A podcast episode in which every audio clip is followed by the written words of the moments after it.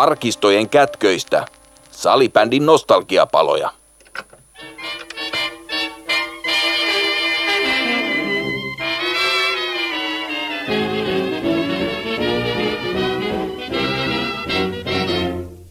Museoukko ja Salibändin museon nostalgiapalat palavat MM-kisatauolta eetteriin. MM-kisoissa joulukuussa Helsingissä nähtiin upeita pelejä ja koettiin huikeaa tunnelmaa. Salibändin museo oli myös mukana omalla vaatimattomalla panoksellaan MM-kisoissa.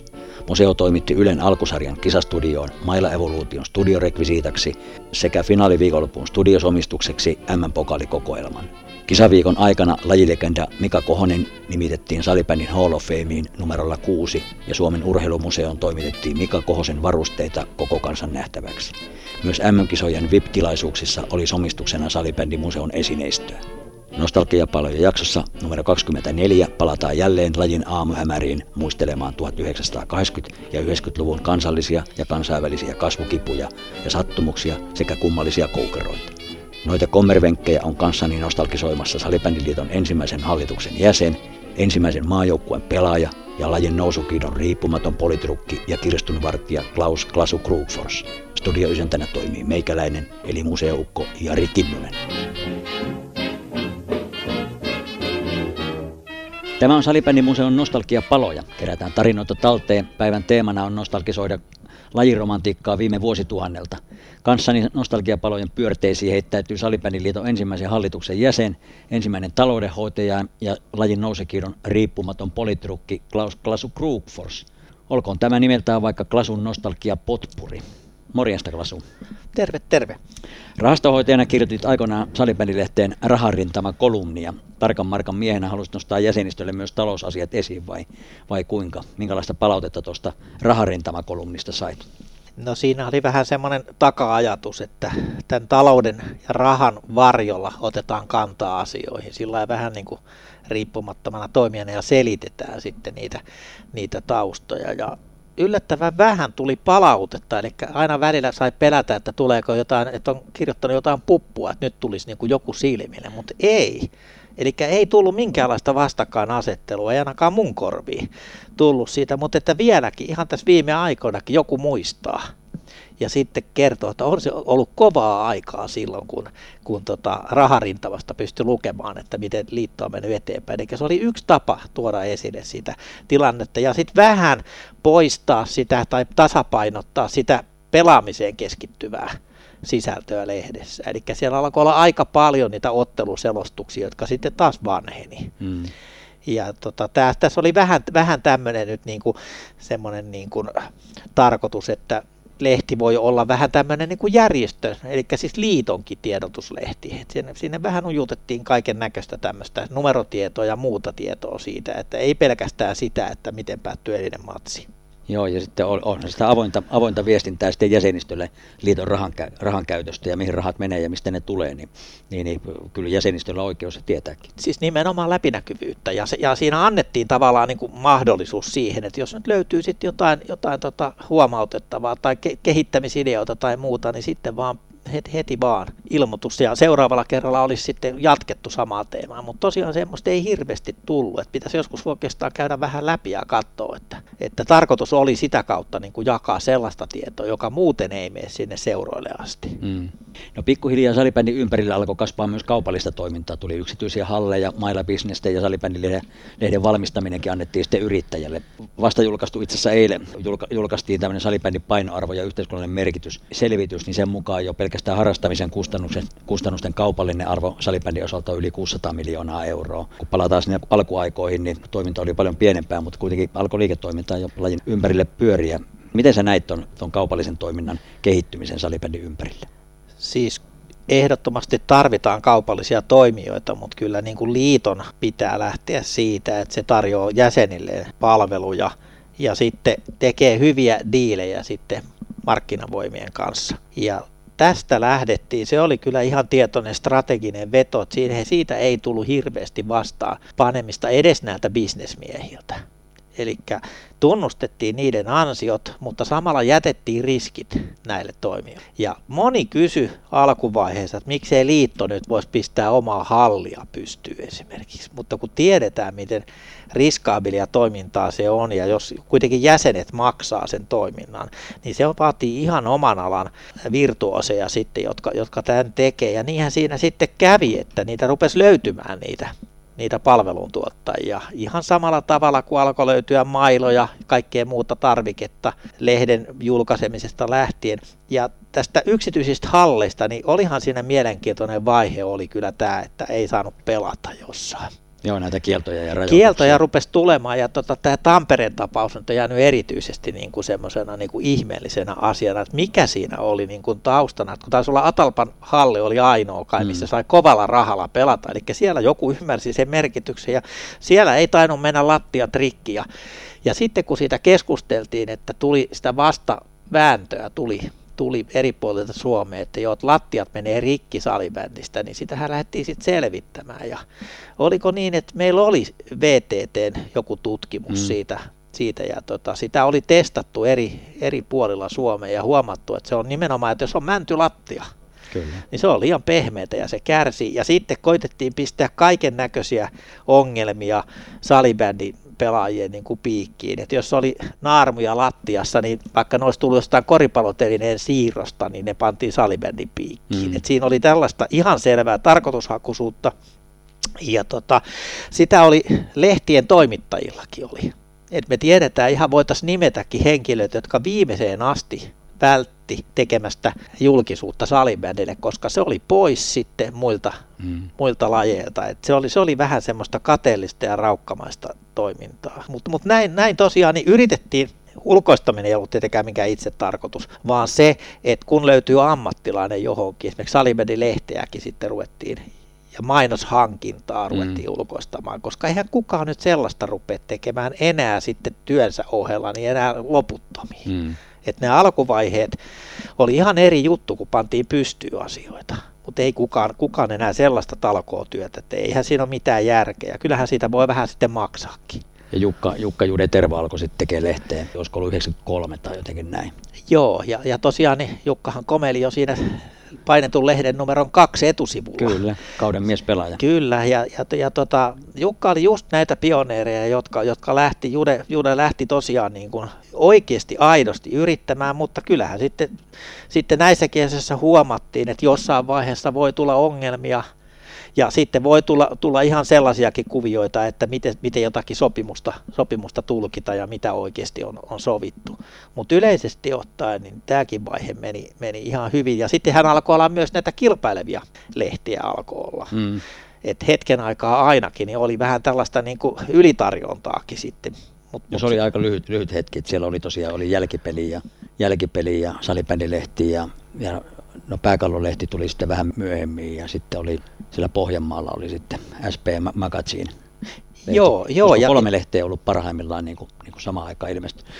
Ja sitten alkoi tulla kirjallisuuttakin. Mm. Eli ensimmäisiä tällaisia, niin kuin, tietenkin tämä kausikirjakuvio oli yksi, mm. yksi kuvio, mutta sitten sen jälkeen alkoi tulla ihan tällaisia, että nämä kiinnostuneet alkoi alko tehdä tämmöisiä kokoomateoksia. Joo. Oskari Saari, Saari oli ensimmäinen, joka jokaisen salibändikirjan teki ja, sitten on ilmestynyt useampiakin. Taisi viime vuonna ilmestyä peräti kolme kirjaa, kun tuli, tuli tota, niin toi Oskari Saaren alkemisti niin jatko-osa, eli nyky, nykyn tarina ja sitten Kettusesta ja Petri Kettusesta ja Mika, Mikko Kohosesta tuli, tuli tarina ja, ja sitten tuli, tuli Juden kirja kanssa. Joo, ja mäkin odotan, jon, jonkun tutkielmankin on nähnyt, joka on salibändistä tehty. On, on niitä, niitä vilkassu, ihan siis näitä yliopisto, graduja ja tämän tyyppisiä.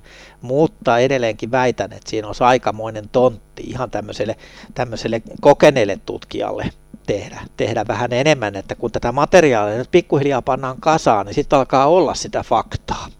Tämä on ollut vähän liikaa tarinoiden varassa vielä. Joo, itse asiassa julkaistiin tässä ihan, ihan tota, niin joku, joku aika sitten julkaistiin, julkaistiin tämmöinen rekisteri, eli me kerättiin kaikki – tutkimukset ja selvitykset ja opinnäytetyöt, joita Suomessa on tehty salibändistä, niin kerättiin yhteen, yhteen arkistoon.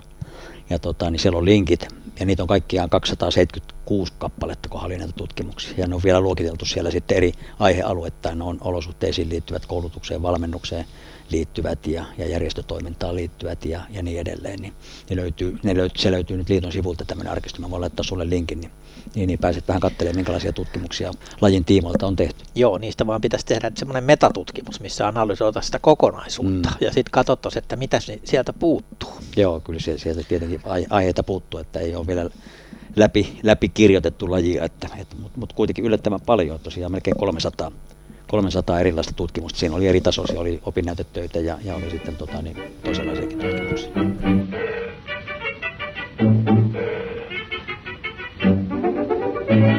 Jossain vaiheessa vähän niin kuin ikiliikkuja omainen oli myös sitten tämä seurojen nimipolitiikka, että sieltä löytyi miten, mitä kummallisimpia nimiä ja, ja tota, niin edelleenkin löytyy hauskoja, hauskoja nimiä. Minkälaisia hauskoja nimiä sulle on jäänyt mieleen ja, ja minkälainen haaste tai, tai, tota, niin, tai minkälaisena ongelmana koitte silloin alkuaikoina, kun, kun, kun siellä oli nakkisormeja ja, ja rutikulleja ja mit, mit, mitä lie, mitä lie olikaan? Joo, hyviä, hyviä esimerkkejä, muistan, muistan ne hyvin. Ja, ja tota, kyllähän se oli, se oli pikkusen hankalaa siinä alkuvaiheessa, kun mietittiin, että kuinka konservatiivinen pitää lajiliiton olla. Että eihän sen voi kaikkea hauskaa kieltää ja asialla oli niin kuin kaksi puolta. Että toinen on tämä näin, että jos on tällainen porukka, joka haluaa pitää hauskaa, niin se nimikin voi olla hauska. Mutta sitten jos sä haet avustusta johonkin vakavasti otettavaan toimintaan, niin noilla nimillä ei välttämättä niin kuin irtoa ihan kaikkea. Ja sitten voidaan ymmärtää vähän väärinkin se kuvio. Eli tämä avustuspolitiikka oli yksi, ja sitten sit ylipäänsä tämmöinen niin kuin vähättelevä julkisuus saattaa tulla sit siitä, että jos niin kuin heitetään liian, liian vapaalle. Mutta toisaalta sitten, niin sieltähän löytyy aivan niin kuin loistavia esimerkkejä siitä, että miten, miten me tehdään niin kuin nimi-innovaatioita. Happea ja ylhäs on mun mielestä parhaat esimerkit. Eli ylhäs kun on sähly toisinpäin. Mm. Ni, niin siinä samalla niin kuin korotetaan itsensä jal, jalustalle niin kuin tavallaan tällainen vähän niin kuin vihjailemalla. Että, ja sitten tämä happe, joka viittaa siihen, siihen pelaamiskuvioon, niin sehän on aivan loistava juttu. Vielä vähän, vähän murre, murre muodossa tollain noin. Mm. Niin, niin, niin tota, nämä, nämä oli niitä parhaita esimerkkejä. Mutta sitten olihan meidän sitten näitä käytännön tilanteita, että miten nyt sitten esimerkiksi hyväksytään. Ja tota, sitten onneksi voitti sitten se, taisin ehdottaa sellaista ratkaisua, että eihän me olla mitään kielipoliiseja. Että jos yhdistysrekisteri hyväksyy ja yhdistyslaki mahdollistaa niin kuin tämmöisen, tämmöisen tota, toiminnan, että niin kuin noudatetaan ikään kuin kuitenkin hyviä tapoja, se menee viranomaiselta läpi, niin eihän me enää voida sitä kyseenalaistaa. Että meillä olisi tiukemmat kriteerit kuin, kuin, kuin val, valtion viranomaisilla. Ja tota, tämä meni sitten läpi, että okei, jos on rekisteröity sillä nimellä, niin se on siinä. Sä oot ry sitten. Ja tota, silloin, silloin se homma toimii. Mutta sitten yhden, yhden hauskan esimerkin muista, ja se oli sitten nämä lyhenteet, josta ensimmäisenä tulee meille Korson seudun sählyurheilijat. Että kun ne halusi lyhentää nimensä Kossu. Kyllä. Ja sitä me pidettiin. Sitten se oli, itsekin olin sitä mieltä, että se ei ole enää nyt niin kuin kauhean fiksua niin kuin opiskelijahuumoria heittää niin paljon sinne, että ajatellaan, että tämä on nyt se kossu, kossuporukko, joka kiskoo tuolla matsin jälkeen pukuhuoneessa sitten kirkasta.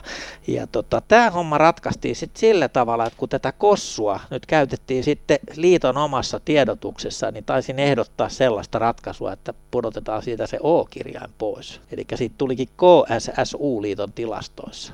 En tiedä sitten, että menikö kuinka pitkälle se kesti, mutta siinä oli sellainen ajatus, että, tota, että liitto itse ei lähde niin kuin yllyttämään sellaiseen kuvioon, missä niin kuin viedään pitemmälle se. Joo, kyllä. Kossu taitaa edelleenkin pelata, tota, niin ainakin ikämiessarjoissa pelaa. Siitä oli Kyröskosken pärskettä ja ja, tota, niin, ja tavallaan se sama politiikka on säilynyt edelleenkin, että jos yhdistysrekisteri hyväksyy nimen, niin, niin ei liitto lähestä edelleenkään kontrolloi, vaan kyllä se nimi hyväksytään sitten myös, Joo, myös tota, niin liiton, liiton. Kyllä, ja tähän on kansalaistoimintaa ja mm. tavallaan niin kuin kaikki semmoinen kahlitseminen, jos ei se perustu mihinkään, niin tota, se, on, se on kyllä aika niin kuin vaarallista, mm. että lähdetään niin kuin karsimaan sillä perusteella, että tämä ei meistä nyt näytä niin kuin asialliselta. Et silloin ollaan liian konservatiivisia.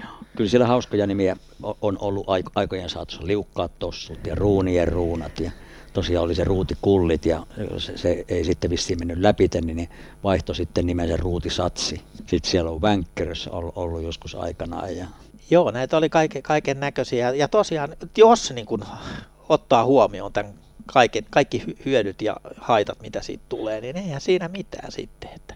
Niin, ja ehkä se pitää, tai pitää ajatella sillä tavalla mun mielestä, että, että se on rikkaus, lajirikkaus, että siellä on tiettyä huumoria, mutta just noin niin kuin sanoit, että siinä vaiheessa, kun aletaan pelaamaan sitten niin kuin, niin kuin tosissaan ja pääsarjoissa ja haetaan sponsoreita, niin, niin, niin kyllä liukkaat tossut tai, tai albändi tai, tai nak, nakkisormetkin, niin on varmaan törmännyt niihin, niihin haasteisiin ja ongelmiin sitten, että et, tota, niin ihan uskottavalta se ei kuulosta, ainakaan kaikkien niin kuin vanhoillisempien sponsoreiden korvaa.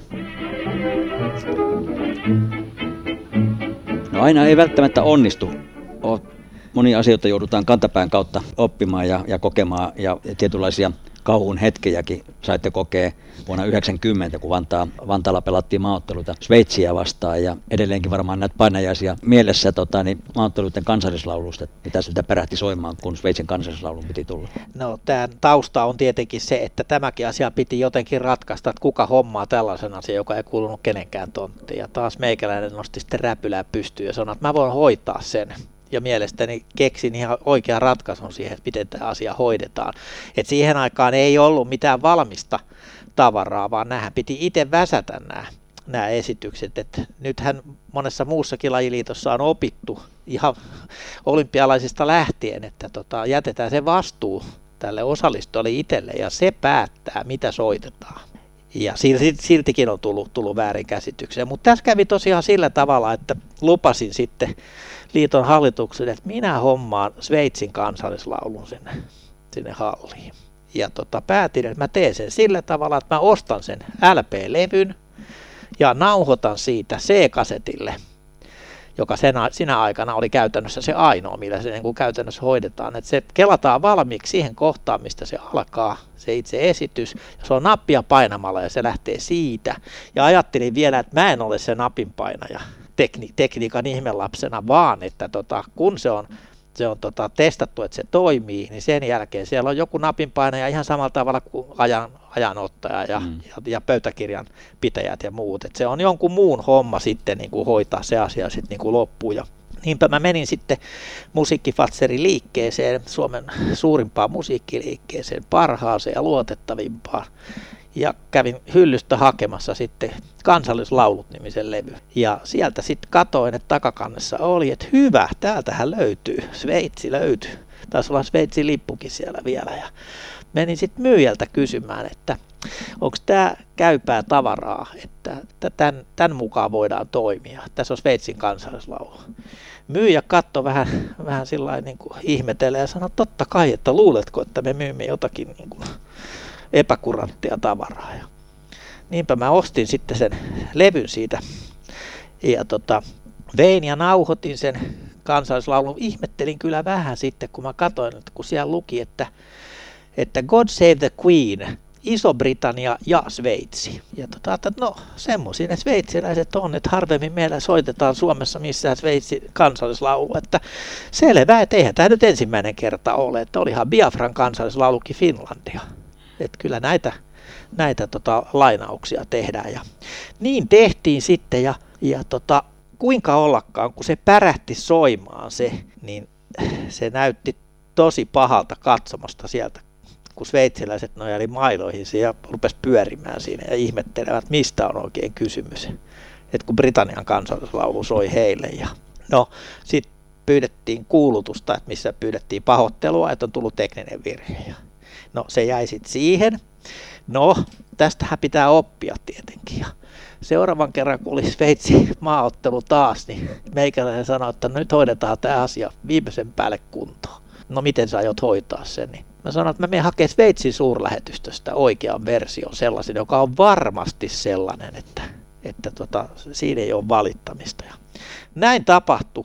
Mä hain Sveitsin suurlähetystössä semmoisen vanhanmallisen se ei ollut LP, vaan se oli semmoinen vähän pienempi, semmoinen mikä EP vai mikä se siihen aikaan oli. Single.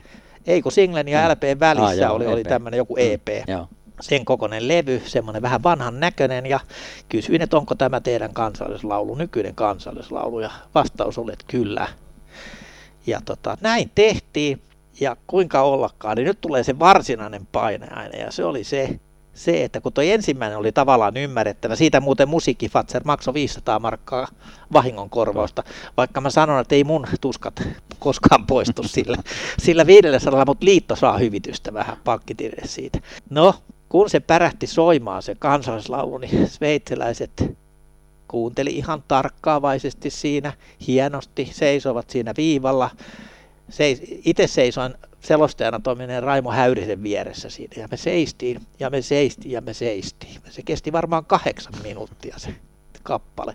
Se oli koko se kansallislauluversio. Ja tota, tietysti näissä urheilukisoissa, niin vaikka se nyt tulos eihän nyt Finlandiakaan, tai siis maa, no, maamelaulu, siitäkin voidaan soittaa vaikka kuinka monta säkeistöä, mm. mutta, mutta tota, totta kai siinä pitää olla joku raja, mutta se suurlähetystö ei ymmärtänyt sitä, että vaikka mä kerroin sen tarkoituksen, että mikä sen pit, esityksen pituus on. Mm. Ja se oli aivan kauheata. Mä muistan, kun Raimo Häyrinen mulkoili siinä vieressä ja odotettiin, että milloin se oikein loppuu. Pelaajat oli jäähtynyt. Pelaajat, pela, pelaajat oli jo, ne olisi tarvinnut jo hierontaa niin kuin mm. peliä varten, mutta tota, tämmöisiä niin kuin voi, voi sattua, eli vaikka niin kuin, niin kuin sä mokaat kerran ja sitten sä niin kuin, oot ihan varma, että sä onnistut toisella kerralla, sä voit silti mokata toisen kerran ja kuitenkin sä oot edelleen ikään kuin syyte, mutta kuitenkin niin miten tämänkin olisi voinut niin kuin varmistaa käytännössä. No olisihan se pitänyt ymmärtää, että, että tota kahdeksan minuuttia on liikaa, mutta ei sitä tainnut niin kuin ymmärtää siinä vaiheessa, kun se nyt oli tämmöinen singlen näköinen mm. kiekko vähän vastaavanlainen tota, niin kiusallinen tilanne oli, tuolla oli Kuutpyyhalli avajaiset Marjahaminassa ja olisiko se ollut Suomi, Suomi-Ruotsi-peli varmaan, joka tapauksessa maaottelu. Ja sitten siellä paikallinen nok- nokkamies Wiglöfi piti, piti puheen, hän oli itse ra- asiassa rahoittanut se halli ja piti, piti puheen kanssa niin kuin ennen peliä. Ja varmaan oli ohjeistettu, että, että semmoinen sopivan pituinen puhe, että pelaajat, pelaajat on, pysyy lämpöisenä siinä ja, ja pelaavat pystyvät pelaamaan sitten puheen jälkeenkin, mutta se puhe kesti ja kesti ja kesti.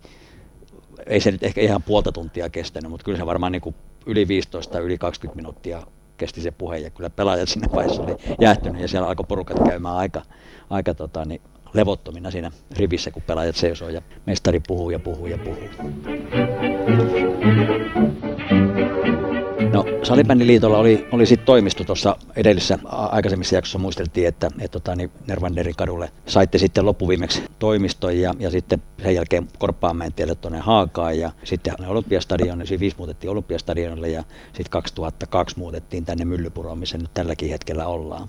Minkälainen tota, niin, tapahtuma ja, ja minkälaisen työn takana liiton ensimmäisen toimiston saaminen oli? Se tuli mulle vähän yllättäen, koska se taisi olla Kurre, joka sen keksi jostain sitten, mutta tota, se oli aika mainio sattuma, koska itse olin töissä kadun toisella puolella aika monta vuotta ja, ja silloin, silloin oli aika näppärää käydä sitten käytännössä melkein päivittäin siellä joko ruokatauolla tai sitten töitten, töitten jälkeen. Ja se, se oli niin kuin todella, todella hyvä juttu, koska muuten ei olisi, ei olisi ollut varmaan hirveästi ollut menemistä niin kuin kovin usein katsomaan, mm. mitä siellä on, siellä on tapahtunut, koska postiakin tuli tietenkin enemmän ja enemmän koko ajan. Ja taisin tosi jossain vaiheessa aikaisemmin sanoa, että kyllähän se niin kuin sitten muuttui ihan täysin se meininki, kun me saatiin tämä ensimmäinen puolipäiväinen toimistotyöntekijä. Eli Hanna Greffe on kyllä myös yksi lajin pioneeri, kun joutui tavallaan siihen vähän niin kuin kylmiltään sitten niin kuin rakentamaan tällaista niin kuin toimistokulttuuria. Mm äijäporukalle käytännössä siinä vaiheessa aika pitkään. Ja, ja Hanna aloitti 91. Näin taisi joo. olla, joo. Ja, ja tosiaan no sitten, sitten se Nervanderin kadun toimisto oli tietysti kovin pieni, eihän siinä mitään. Ja sitten kun toiminta kasvoi, niin piti saada isommat tilat. Ja se Korppaamäen tie siellä pikkuhuopalla, se oli jo paljon hankalampi, koska se oli sitten jo niin kuin käytännössä kaupungin ulkopuolella. Mm. että jos, jos ja kun mä sitten kävin siellä kotoa Pohjois-Helsingistä, niin se oli vähän niin kuin puolimatkassa, jos olisi käynyt vanhassa paikassa Joo. kotoa, mutta enhän mä kotoa siellä sinun käynyt, vaan tietenkin siitä kadun toiselta puolelta. Ja, ja siinä vaiheessa homma alkoi kyllä muuttua täysin, täysin koska tota, mietittiin näitä rekrytointeja ja mä olin itse sitä mieltä, että nyt sinne pitää saada se oikeaan toimistoon, pitää saada kunnon konttorirotta. Porukka ihmetteli, että mitä sä tarkoitat. Mä sanoin, että joo, että mun isä sanoi aikanaan, että parhaita työntekijöitä on naiset, joilla on lapset kasvanut isoksi, että ne tota, viihtyy siellä, siellä, siellä töissä, ne on tunnollisia ja mä nimitin tällaista henkilöä konttorirotaksi, että, että se ei niin oikein viitti lähteä sieltä vekka, vaan se tekee, tekee, sillä ei ole kiire mihinkään hakea lapsia päiväkodista eikä mistään. Ja melkein saatiinkin sitten tällainen, mutta tämä henkilö peru sitten viime hetkessä. Ja tota, haastateltiin aika monta henkilöä siihen aikaan. Sekin oli ihan mielenkiintoista puuhaa. Et oltiin itse aika nuoria kavereita ja sitten, sitten siinä niin kuitenkin, kuitenkin sitten haastateltiin. Ei ollut sellaista niin kuin kokemusta mistään, mutta kun tiedettiin mitä haluttiin, niin tota, se oli, oli todella mukavaa, mukavaa puuhaa. Ja sitten saatiin sinne oikein hyviä tyyppejä, eli, eli Birgitta Selosesta tuli, tuli kilpailupäällikkö sinne, ja sitten Satumaarit Kolkka oli kirjanpitäjä. Siinä oli tämmöisiä lyhytaikaisempia muitakin, muitakin pestejä, mutta nämä molemmat oli taas, vaikka, vaikka tota, me oltiin äijäporukalla aika pitkälti oltu liikkeellä, niin nyt sitten koko tämä perusinfrastruktuuri rakentui käytännössä pitkälti naisten varaa. Eli ne hoiti tunnollisesti sen homman sekä nämä kilpailujärjestelyt, mitä silloin oli, tiedottamisen, sellainenhan siirtyi sitten viestinnän ammattilaiseksi ihan muualle. Kyllä, Porvooseen. Joo, kyllä. Ja, ja sitten, Mutta eikö se ole sellainen tullut ensin toiminnanjohtajaksi? Se ta, tais, joo, taisi tais olla sillä niin? nimikkeellä, kyllä, joo, joo, kyllä, kyllä. Ja sitten kun porukka, porukan työjakoa muutettiin, niin sitten hänestä tuli kilpailupäällikkö. Joo, Tuukka Heinonen tuli silloin toiminnanjohtajaksi. Joo, Tuukka, Tuukka tuli toiminnanjohtajaksi. Ja sitten tosiaan tämä Satumaaret Kolkka niin oli aika näpsäkkä tämmöinen kirjanpitäjä, joka hoiti nyt sitten ne rutiinit, mitä mä olin silloin aikaisemmin hoitanut, mutta että mitä ei enää tehnyt hirveästi mieli tehdä. Ne pääkirjatkin alkoi olla jo aika valtavia mm. sitten, kun käytiin läpi tuloslaskelmaa ja tasetta, niin tota, huomasi, että ei ole enää mikään pieni organisaatio siinä vaiheessa. Et nämä onnistu erittäin hyvin, hyvin nämä, ja pikkuhiljaahan siinä sitten niin rakennettiin sitä toimenkuvien muutosta semmoisen niin kuin isomman organisaation puolelle, mutta siinä vaiheessa mä huomasin, että mä en hirveän hyvin viihdy enää, enää tässä, tässä kuviossa mukana, koska kun siellä on palkattuja ihmisiä, mm. niin kyllähän niiden täytyy hoitaa ne asiat, ja hallituksen ihmiset keskittyy sitten niin kuin, niin kuin olennaiseen tämmöiseen päätöksentekoon ja, ja tämmöisiin su, suunnitteluasiakirjoihin ja tälla, tällaiseen, ja tota, siinä jossain vaiheessa perustettiin nyt sitten myös talousvaliokunta, mikä oli kauhean kiva, koska mä taisin vetää sitä talousvaliokuntaa siinä vaiheessa. Ja sitten koetettiin rakentaa niin kuin sitä järjestelmää, mutta sitten törmäsin sellaiseen jännään ilmiöön, että kun just olin oppinut valtiolta, että miten kannattaa tehdä, kun toiminta paisuu ja on kaiken näköistä tehtävää ja, ja toimintoa, niin tota kannattaa tehdä perustavaa laatua oleva asiakirja, missä nämä pelisäännöt kerrotaan, ja se on taloussääntö. Ja tota, niinpä mä sitten laadin sellaisen taloussäännön, missä oli otettu kaikki mahdollinen huomioon, mitä niin kuin ihan samalla tavalla kuin jossain valtion virastossa, että kuka hoitaa luotto- tai maksukortit, kuka maksaa laskut, kuka hyväksyy tämän näin. Ja mä tein sitten ensimmäisen version siitä ja taisi olla sekä Tuukka että kirjanpitäjä Kolkka sitten, jotka sanoivat, että ei, ei tämä oikein, oikein niin näytä hyvältä. No ei tietenkään, kun se näytti siltä, että se työllistää – mutta me tiedetään monesta organisaatiosta, että kun tulee joku ongelma, niin sitten kaivetaan niitä pelisääntöjä. Mm. jos ei niitä olekaan, niin silloin helposti tulee sellainen ongelma, että sitä työjakoa ei olekaan sovittu Kyllä. ja vastuita. Kyllä, ja tupla, tuplakontrolli. Joo, ja, joo, ja, ja tota, se, että et on sellainen, sellainen niin kuin tavallaan toimintaraamattu siinä taustalla, niin se helpottaa kummasti, jos se joku vitti tehdä. Yleensä sitä ei vitti kukaan tehdä tässä tapauksessa kävi toisinpäin, eli mä tein sen, tein sen pohjan, mutta tota, ei se nyt sitten hirveästi, hirveästi innostanut. En mä siitä mitenkään sillä katkera ole, mutta tavallaan väitän, että se olisi niin kuin helpottanut sitä toimintaa, kun ei olisi tarvinnut miettiä, että kuka päättää mm. esimerkiksi siitä, että mitä sä saat tehdä. Mm. Et kun se ei voinut perustua siihen, että toiminnanjohtaja päättää kaikesta joka kerta erikseen, eikä siihen, että hallitus joka kerta nuijii jonkun päätöksen, vaan pitää olla, olla niin kuin rutiinit kunnossa. Kyllä tätä niin kuin siinä haettiin. Ja tota, mutta sitten tähän talousvaliokunta-asiahan putkahti uudestaan sitten monta vuotta myöhemmin, myöhemmin sitten Matti Ahteen Niin, se, joo, palataan siihen. Palataan siihen palataan eri, siihen. erikseen, mm. mutta, mutta se on niin kuin jännä, että tavallaan niin kuin historia jollain tavalla toistaa, toistaa itse, itseään, mutta, mutta myös niin kuin nämä kehitysvaiheet pitää niin kuin ymmärtää, ja pikkusen on pahoillani siitä, että että kun tuntui siltä, että vaikka, vaikka tota hallitusaikanaan teki ilman yhtään työntekijää nämä hommat, niin nyt taitaa olla yli 30 työntekijää Joo, 30, töissä. 34 taitaa olla ja muutama rekrytointi siellä on päälläkin, että on tässä niin kuin 30 vuodessa paljon tapahtunut. Tavallaan samat, samat hommat, mutta onhan, onhan niin kuin, niin kuin toiminnan volyymi, niin kuin tos, noita, noita prosenttia, lisens, tai valtioapuprosenttia ja pelaajalisenssiä, niin puhutaan siis satojen prosenttien kasvusta. Niin. Kyllä, kyllä. Laji alkuaikana ei ollut ainuttakaan salibändikaukaloa Suomessa, että silloin pelattiin, pelattiin kun kumpikin meistä on aloitellut niin puolapuitten välissä ja, ja tota, niin jumppapenkit on laitana kaukalona toiminut, mutta pikkuhiljaa tuli muutama itse tehty viritelmä ja, ja sitten vihdoin vuonna 1990 hankittiin ihan ihka oikea kaukalo Ruotsista. Minkälaisia kommervenkkejä tuohon oikein kaukalon hankintaan liittyi silloin 90-luvun alussa? Tota, tästä taisi olla semmoinen tausta, että Perttilä Japila taisi olla ensin oma, Joo, se oli oma viritys, jota roudattiin pitkin Suomea. Kyllä.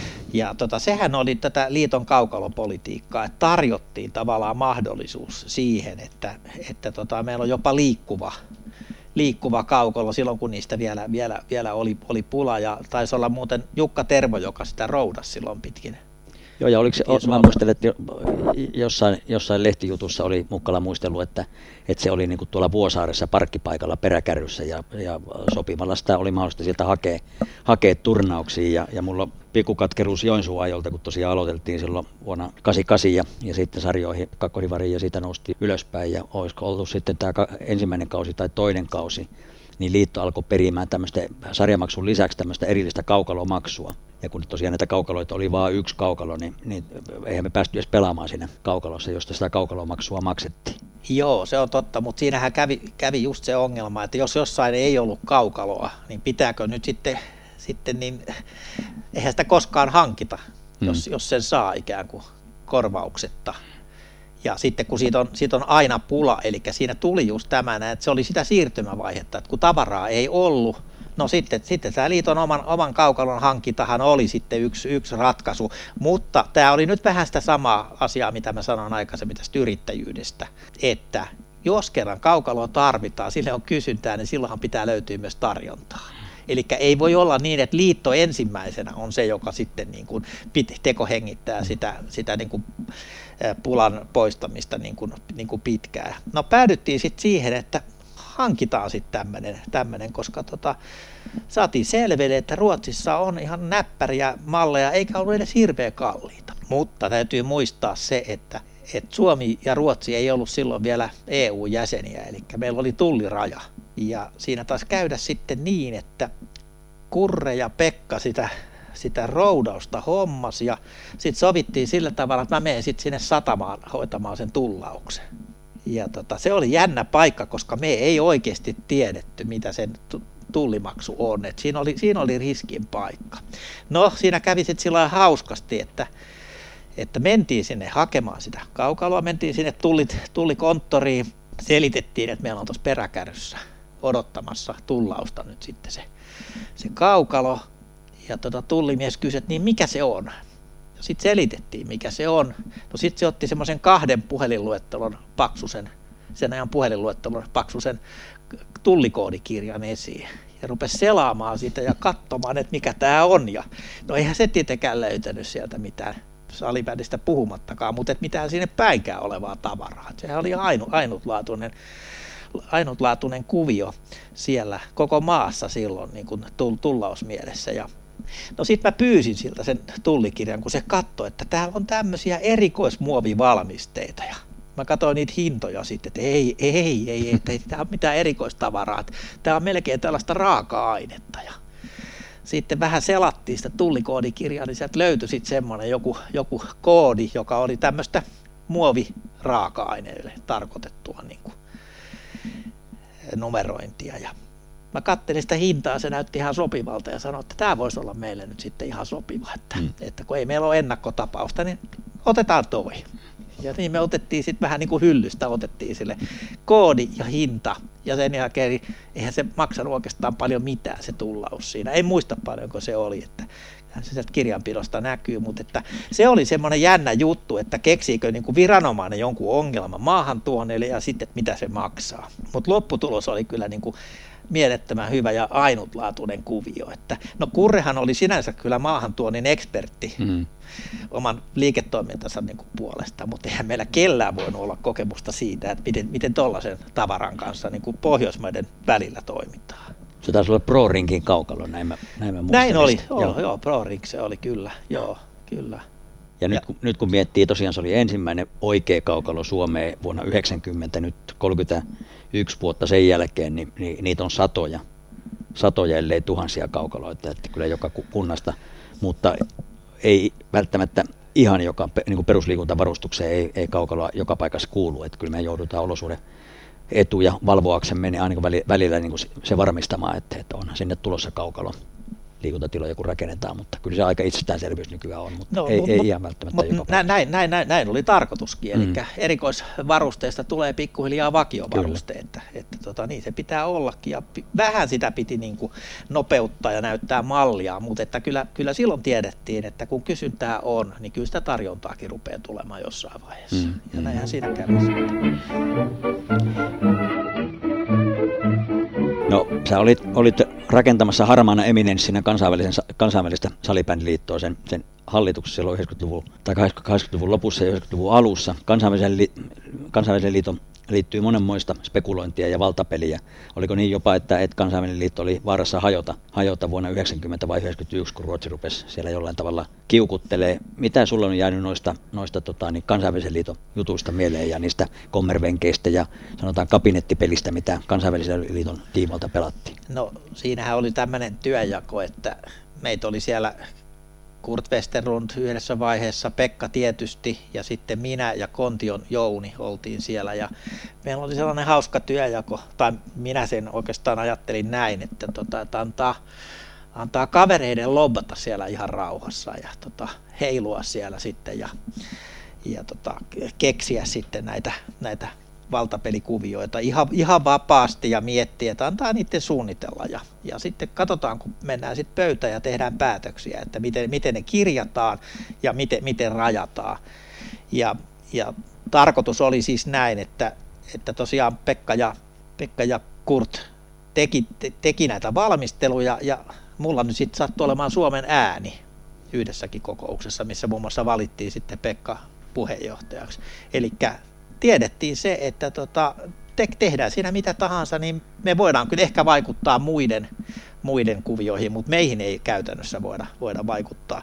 Ja siinä oli aika paljon sellaista, sellaista ihmeellistä sekoilua, että koska tota, kokemusta kenelläkään ei oikeastaan ollut tämän tyyppisen niin kuin kansainvälisen järjestön toiminnasta, niin sehän oli vielä epämääräisempi kuin esimerkiksi meidän lajiliitto alussa koska ei tätä voi komentaa ketään toista. Eli kaikkihan pitää mennä niin kuin konsensus, yhteisymmärrys mielessä niin kuin läpi. Ja, ja tota, sitten kun tehtiin näitä asiakirjoja, niin oli se vaikeaa, koska siellä oli vähän tällaisia lepertelijöitä, sitten taas sveitsiläiset oli tämmöisiä bohemeja, ei voitu sietää, kun tupakoitiin kokoushuoneessa niin, että oli ihan sinisenä kokoushuone. Ja sveitsiläiset, sen Pekkahan siitä on maininnutkin, että järjesti joka paikkaan kalleimmat hotellit, mitä löytyi. Ja torpattiin niitä vähän väliä ja kieltäydyttiin ottamasta vastaan sitten niin kuin ylikalliita hotellihuonetta. Että ei, ei voinut ajatella sillä tavalla, että kansainvälinen liitto, joka kuitenkin toimi jäsenliittojen rahoituksen varassa, ja niiden, niiden aktiivisuuden varassa, että, niin kuin, että siellä ruvetaan tekemään tällaista muiden lajien tapaa niin kuin ökyilemään, mm. vaan ei, kyllä se, se niin kuin torpattiin, torpattiin siinä vaiheessa, että näin, näin täytyy tehdä. Ja ja olihan siellä yksi väärinkäytöstapauskin sitten, sitten oli, joka oli aika, aika, aika ikävä ja se vei vähän, vähän makua sitten tästä kuviosta. Et siellä oli tämmöisiä kaiken näköisiä yli, ylilyöntejä, mutta täytyy nyt sanoa suomalaisten ja ruotsalaisten kunniaksi, että kyllä me niin kuin pidettiin sitä pitkälti sitä KV-liittoa pystyssä ja sitten erityisesti on jäänyt mieleen se, että se oli aivan mahtavaa hyväksyä uusia jäsenmaita. Et kun siellä kävi sitten eri, eri maiden ihmiset esittäytymässä ja kertomassa omasta kuviosta, niin olihan se aika hieno juttu. Se tuntui ihan toisenlaiselta kuin Salibändiliiton hallituksessa, missä hyväksyttiin valtava määrä jäsenseuroja. Se oli aikansa niin kuin hitti, mutta tämä oli jotenkin hienompaa tämä, että kun saatiin uusia maita mukaan siihen, siihen kuvioon. ja tota, se, se, oli ihan kiva, kivaa touhua sitten myös houkutella näitä uusia mm. maita. Et jos oli jotain kontakteja, niin heti vihjastiin, että hei, että tota, to, to, ootteko ajatellut, ajatellut tätä. Ja tottahan toi, että liitto oli kyllä kansainvälinen liitto oli kyllä hajoamispisteessä silloin 90-luvun alussa, ja itse asiassa Ruotsihan erosi siitä. Mm.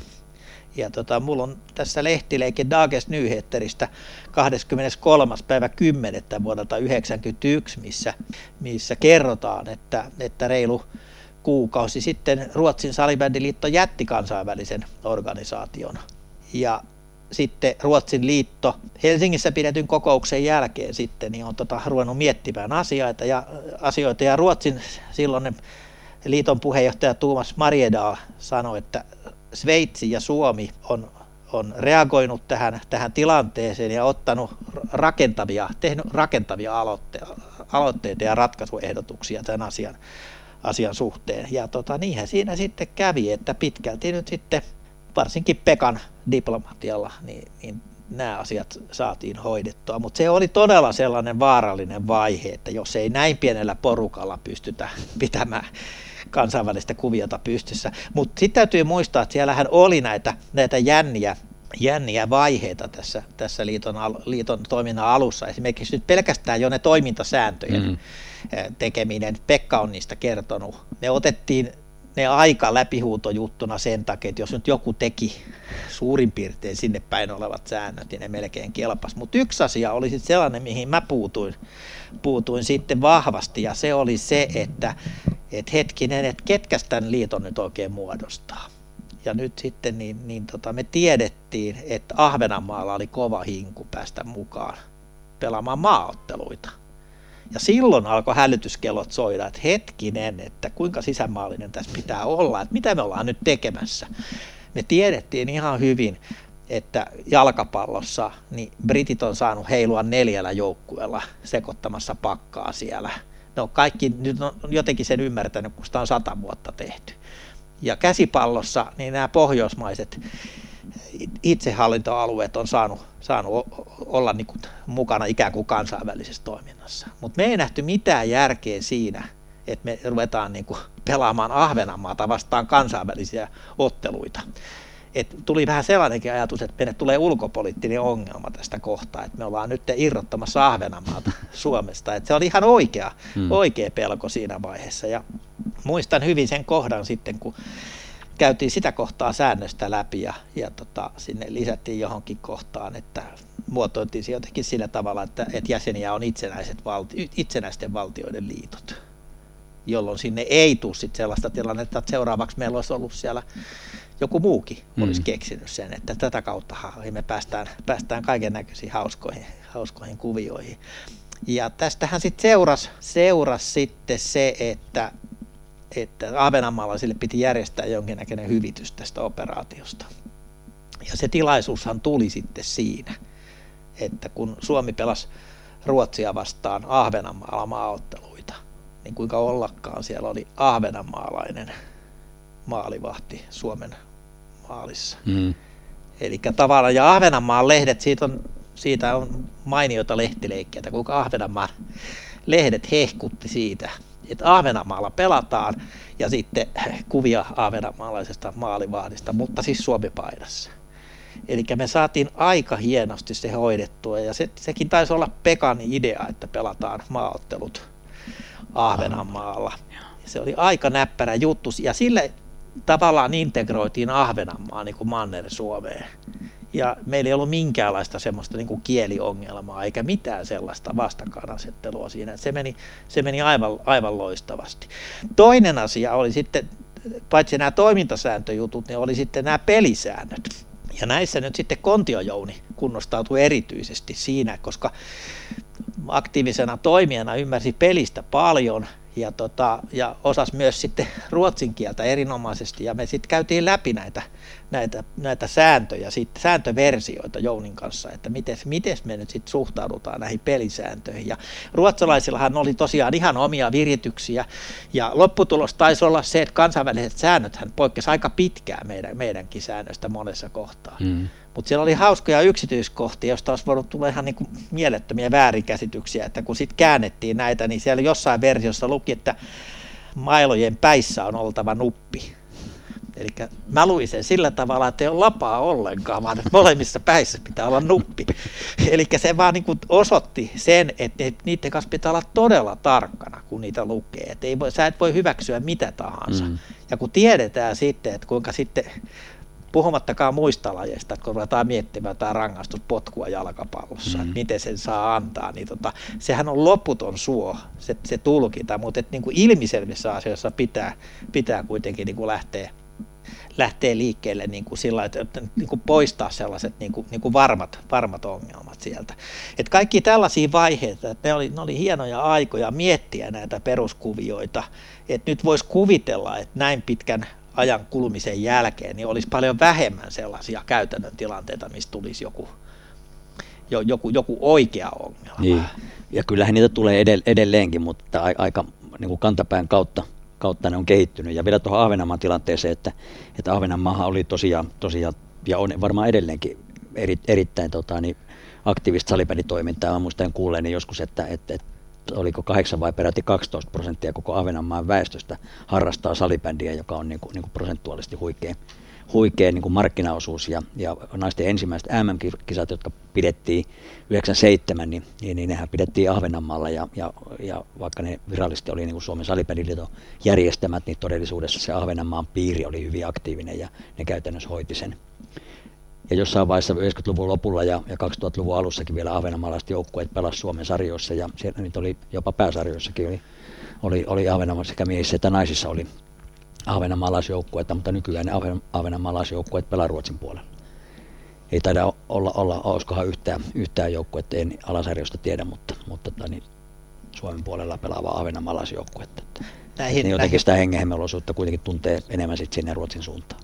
Näihin mailoihin liittyy sitten myös aika monen ruotsalaisten operaatio silloin.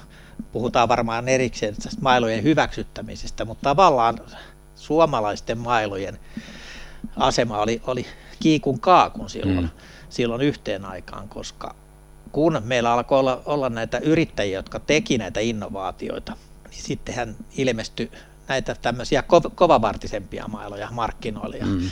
Ruotsalaiset ei tykännyt, koska heillä ei ollut sellaisia. Ja muistan sen elävästi sitten, kun kansainvälisessä liitossa sitten käytiin keskustelua siitä, että, että suomalaiset mailat ei kelpaakaan kansainvälisiin peleihin. Ja, tota, ja perustelu oli se, että niiden rakenne on niin kuin väärä. Ja, ja sitten siihen aikaan, kun ei ollut nettiä, niin se ongelma taisi ratketa sillä tavalla, että kun siinä oli avainjuttu oli se, että hiilikuituahan silloin ei hiilikuitua, ei, lasikuitu, ei, anteeksi, lasikuitu, lasikuitu. lasikuitua. Joo, hiilikuitumailat tuli Joo, myöhemmin. formulat liikaa mm. mielessäni. Niin. Joo, lasikuitu. Joo, lasikuitumailat tuli sitten ja, ja tota, se oli se, minkä ruotsalaiset nimenomaan halus, halus kieltää. Ja silloin tuli semmoinen tunne, että tähän täytyy tehdä jotain. Ja kun tosiaan sitä nettiä ei ollut, niin menin omalle kirjahyllylle ja otin sieltä Focus-tietosanakirjan sen osan M-kirjaimen kohdalta, jossa oli muovit ja luin sieltä sitten ja katsoin, että mitä muoviyhdisteitä siihen aikaan oli olemassa ja kuinka ollakaan, niin lasikuitu oli muoviyhdiste. Ja kun tämä kerrottiin ruotsalaisille, että lasikuitu on muovia, niin se on ok. Ja näin, näin, näin, se, näin, näin se meni sitten. Eli, eli no nyt voidaan tietenkin sanoa, että mitä se lasikuitu nyt sitten loppujen lopuksi on ja kuinka ympäristöystävällistä ja mitä tahansa. tahansa. Ei, enää, ei ole enää lasikuitumailoja. Mutta ei, se... ei mutta, mutta kuitenkin niin lasikuitu meillä oli aikanaan veneessäkin, joka mm. poltettiin juhannuskokossa Kyllä. mökillä ja siitä jäi hirvittävät jäljet sitten, kun se lasikuitu se ei palannut. Ei, ei se pala. Joo, niin tota, Joo, ja lasikuitumaalle prostikit, mitä oli, oli kun se, se katkesi keskeltä, niin sitähän tuli sellaisia niin kuin, niitä lasikuitusäleitä, että nehän oli vaarallisia sitten. Se, sitten se pitää meni. paikkansa, mutta siis pointti ei saanut olla se, että se materiaali olisi niin kuin jotenkin niin kuin sellainen, että siis se vaarallisuus on eri asia kuin mm. se, että mikä on se materiaali. Kyllä. Ja, ja näin, näin sitten torp, torpattiin se, että, että suomalaiset maalat pääsi, pääsi markkinoille. Joo, siellä oli alussa, alussa tosiaan niin kuin itse tuunattiin niitä mailoja, eikä ollut minkäänlaista hyväksyttämisjärjestelmää, että mekin ostettiin Perttilä, Perttilä Japilta ostettiin niitä prostikin mailoja ja, ja sitten ne oli aika tyyriitä.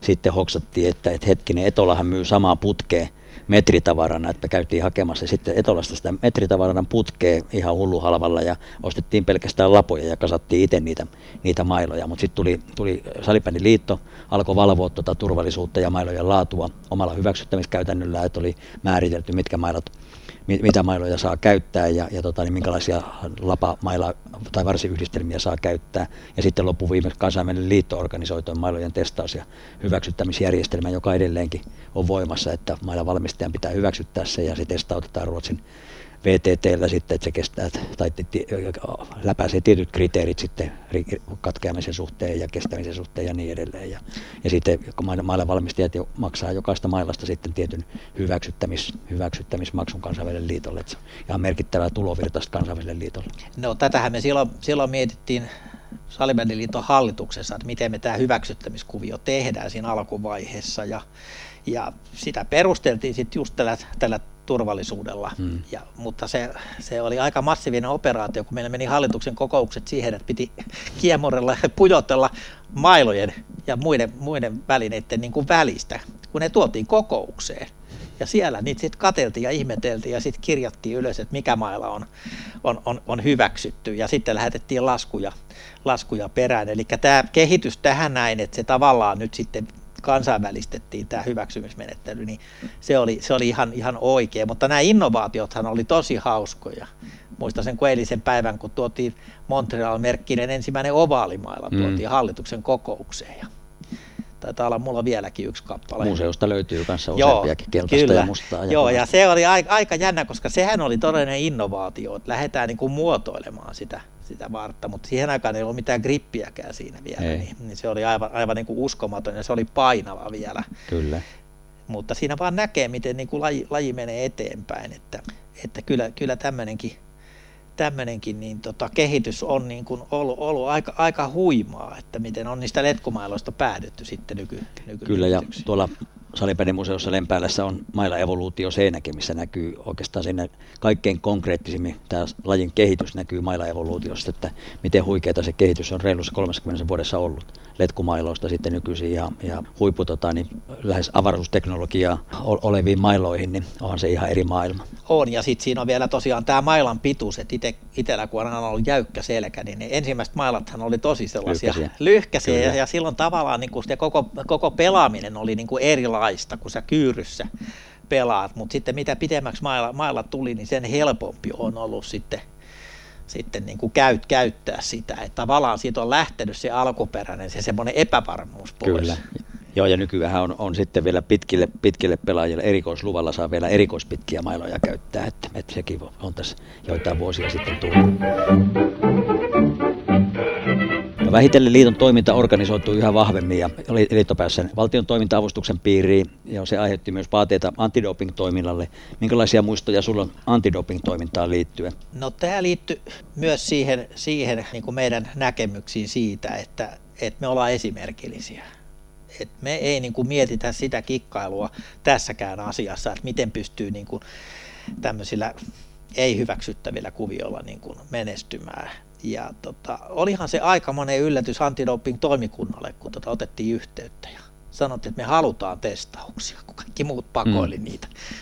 Ja tota, muistan vielä, vielä, kun taisin itse soittaa Timo Seppälälle, joka silloin oli siellä, ja se ihmetteli kovasti, että mitä te niin oikein meinaatte. Ja, ja tota, sitten mä sanon, että kyllä me se maksetaan, että ei tämä on niin kuin siitäkin, että me halutaan, että mielellään joka sarjatasolla, että otetaan ihan tällainen, tässäkin niin kuin nollatoleranssiajattelu, mm. että ei hyväksytä mitään epärehellisyyttä, että, tota, että tehdään tämä ja tämä maksetaan ja, ja tota, siihen meni aika paljon aikaa, että saatiin se kuvio järjestymään, mutta onneksi siellä oli sitten tämä vanha ystävämme Tapio Kalli mm. oli siinäkin toiminnassa mukana sitten.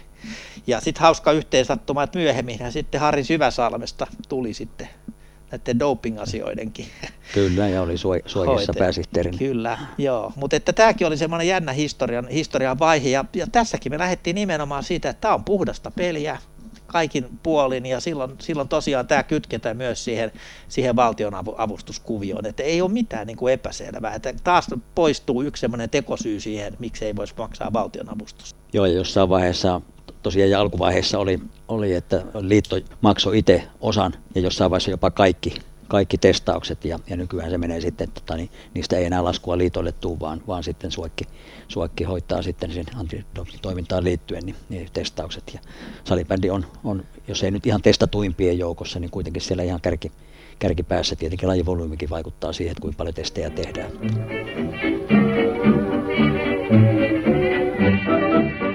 Ymmärsit tuon laji aamuhämärissä tuon historian taltioinnin merkityksen ja sä aloit keräämään leikekirjaa salibändin lehtileikkeestä, kävit se, no siitäkin on varmaan jo toistakymmentä vuotta kävit luovuttamassa, se on tuolla liiton, liiton arkistossa tai liiton kirjastossa tuolla ylhäällä. Sulle tämä historian taltiointi ja historian kerääminen on ollut, ollut tota, niin tärkeää, olet ollut intohimoinen salibändin levittäjä ja lajiperinteen vaalija. Paitsi tuo leikekirja, niin te organisoitte Pekan kanssa, Mukkalan Pekan kanssa jonkinlaisen salibändin näyttely Suomen urheilumuseoon salibändin MM-kisojen 2002 kisojen aikana. Mitä, mistä tuo, tuo idea tuli ja, ja tota, niin mitä kaikkea siellä oli silloin esillä? No oikeastaan palaan vielä tuohon leikekirjakuvioon, eli tosiaan se, että kun nyt oltiin Pekka ja minä varsinkin niin historian harrastajia ja ymmärrettiin niin kuin se, että ollaan tekemässä historiaa, niin silloin tietysti se piti myös tallentaa ja tota, tässähän kävi sitten näin, että saatiin Kurre siihen mukaan ja Kurren firma lahjoitti sitten kaksi ensimmäistä leikekirjaa. Ja musta se oli kova juttu, että tavallaan niin kuin sponssataan, näytetään, näytetään se niin kuin, niin kuin tällaisena myös, myös pienenä taloudellisena kuviona se, että, että niin kuin kannattaa satsata tällaiseen juttuun. Ja, ja niinhän me tehtiin ja, ja tähän liittyy sitten vielä sellainen, sellainen asia tähän, tähän, että kun tietenkin oli mielenkiintoista katsoa, että mistä niitä lehtileikkiä alkoi tulla sitten, sitten kun sana levisi, niin niitä rupesi tulemaan eri puolilta Suomea. Ja mä katoin sitten jossain vaiheessa myös näin, että mistä ei tule. Ja nyt sitten kun oman mökkipaikkakunnan paikallislehdessä oli, oli tota uutinen, että lihavan pään liekki on voittanut Pertunmaan mestaruuden. Niin tota, sit mä ajattelin, että voi hyvänen aika, että eihän meillä ole todella Pertummalta yhtään, yhtään seuraa. Että kun sitä aikaisemminhan meillä oli tosiaan, niin, niin meillä oli salibändikartalle oli ilmestynyt Jyväskylä, Joensuu, Hämeenlinna, Vaasa, Kuopio, kaikki näitä. Mutta tämä Pertunmaa oli semmoinen, että vitsi, näähän pelaa siellä ihan sarjaa, että miksei ne ole täällä mukana. Ja siihen aikaan, kun ei ollut tosiaan sitä nettiä, niin tota, kirjoitin paikallislehden yleisön osastoon sitten, että Suomen salibändiliitto etsii joukkueita Pertunmaalta. Ja sitten kävi niin hauskasti, että soitti yksi kaveri joka esittäytyi olevansa Heimo Tuukkanen Pertummalta ja sanoi, että hänellä olisi tässä nyt pelaajia ja, ja seuraa, että tota, voiko liittyä liittoon. Ja, ja tota, eipä olekaan mikään turha kaveri, eli Heimo Tuukkasesta tuli yksi salibändi legenda, koska perusti seuran, josta tuli junioreita ihan mielettömästi, eli Bandy Boys. Mm. Ja silloin oli sitten taustaa, oli Pertumaan tikkakerhoa ja kaikkea tämmöistä, näin ollut siellä aikaisemmin. Mutta tosiaan niin tota, Bändi Boysista tuli juniorijoukkueiden ihan eliittiä. Ja tietysti kuinka paljon tuli menestystäkin sit vuosien varrella. Ja Heimon kanssa vaihdetaan joulukortteja edelleen joka ikinen, ikinen tota, vuosi, koska tota, huo, huomattiin, että tässä on todella myös paikallisesti, niin siinä oli melkoinen niin kuin menestystarina ja ei se Heimo turhaa olla palkittu paikkakunnalla sitten ansioista. Joo, taitaa olla ainakin Timo Ketonen maajoukkueen maajoukkue maalivahti, niin bändipoisista lähtöisin tulee heti ensimmäisenä mieleen. Joo, ja tosiaan tämä näyttely sitten, niin tämä taisi olla Pekan idea sitten, että, että, tota, että pitäisi panna myös tavaraa talteen. Ja ensin vähän hirvitti, kun ajattelin, että itselläkin on varastot täynnä kaiken näköistä tavaraa, mutta että sitähän pitäisi nyt oikeasti vähän niin kuin miettiä, että, että miten sitä hommaa pannaan talteen. Ja itse asiassa niin tota, tein siitä jo heinäkuussa 95 ehdotuksen Salibändiliitolle, että salibändi perinne pitäisi panna, panna talteen ja se oli nimeltään esitys salibändi ja sählyperinteen tallettamiseksi. Ja tota, silloin ehdotin, että liitto hankkisi tämmöisiä vitriinejä ja sitten sinne, sinne pannas, pannaan kaikki tämmöiset tämmöinen niin kuin mielenkiintoinen tavara ja jossain vaiheessa sitten luovutetaan urheilumuseolle ja kansallisarkistolle. Ja sitten tietysti taloudenhoitajana vielä ehdotin, että että nämä vitriinin kulut voidaan ottaa huomioon varauksena mm. liiton talousarviossa. No siinä meni muutama vuosi No sitten. siinä meni 2019 sitten perustettiin Joo. Suomen salibändimuseo ry, jolla nyt sitten on tosiaan näyttelytilat siellä Lempäälä Ideaparkissa. Oletko siellä käynyt siellä? En ole vielä käynyt, mutta tota, nyt korona-aika esti viime, viime kesänä käytännössä, mutta käyn, käyn usein, tytär muutti Tampereelle, Jaa. niin käyn varmaan, varmaan siellä. siellä. Mutta tosiaan sitten tämä salibändin näyttely, joka oli sitten 2002, niin tämä oli, tää oli Pekan idea ja silloin kerättiin pikaisesti sitten tavaraa ja siellä nyt muun muassa tällaisella nimikkeellä oli, oli Suomen ensimmäinen sählymaila lainausmerkissä ensimmäinen 60-70-luvun vaihteesta. Niitä oli kaksi kappaletta siellä ja sitten löytyi myös Jarin omaa tuotantoa, ensimmäisiä hiukan jäykempivartisia sählymailoja Unihawk Pro. Ja sitten löytyi 80-luvun ja 90-luvun vi- versioita, muun muassa just tämä Litteä, Litteä Varsinen Montreal. Kyllä. Ja kaksi komponentti lapa löytyi. Sekin oli mielenkiintoista aikaa, kun näitä lapoja käsiteltiin. Ja pallo, jolla on tehty kaikkien aikojen ensimmäinen arvokisamaali 9.5.1994 ottelusta Norja-Unkari. Joo, se on Norja, Norjan maali. Ja sitten oli pokaaleita, mitaleita, viirejä, lippuja, pelipaitoja ja kultamitali video 95. Ja mulla asiakirjassa lukee vielä, että palautettu SSBLlle 16.6.03. Tota, Tämä oli, tää oli mielenkiintoinen tempaus toikin, mutta tosiaan nyt kun meillä on museo, niin nyt meillä on pysyvä paikka. Pysyvä paikka, pysyvä paikka ja tosiaan vierailumäärät oli, oli todella hienot, vaikka korona-aikakin oli, niin tuhansia tuhansia, taisi olla yli 20 000 kävijää kaiken kaikkiaan vierailua ton vuoden aikana. Mutta hei, kiitoksia, kiitoksia Klasu tästä tarinoinnista. Me jatkamme, jatkamme toisten aiheiden parissa seuraavilla jaksoilla. Kiitos. Suomessa on noin 800 salibändiseuraa, joissa liikkuu yli 100 000 harrastajaa. Näissä seuroissa toimii kymmeniä tuhansia vapaaehtoisia. Vapaaehtoisten voimin johdetaan, valmennetaan, huolletaan, kuljetetaan ja ruokitaan valtava määrä salibändin parissa olevia ihmisiä. Vapaaehtoistyön arvo suomalaisessa seuratoiminnassa on noin 700 miljoonaa euroa, mutta oikeasti se on mittaamattoman arvokasta. Ilman vapaaehtoisia seurat ja joukkueet eivät voisi toimia. Vapaaehtoiset ovat äärettömän tärkeitä. Kiitos kaikille teille, jotka teette salibändin mahdolliseksi. Säännöllinen liikunta on tärkeää lapsen kokonaisvaltaisen kehityksen kannalta. Tue salibändiseurojen työtä ja lahjoita pieni summa rahaa haluamallesi salibändiseuralle osoitteessa pallopyörii.fi.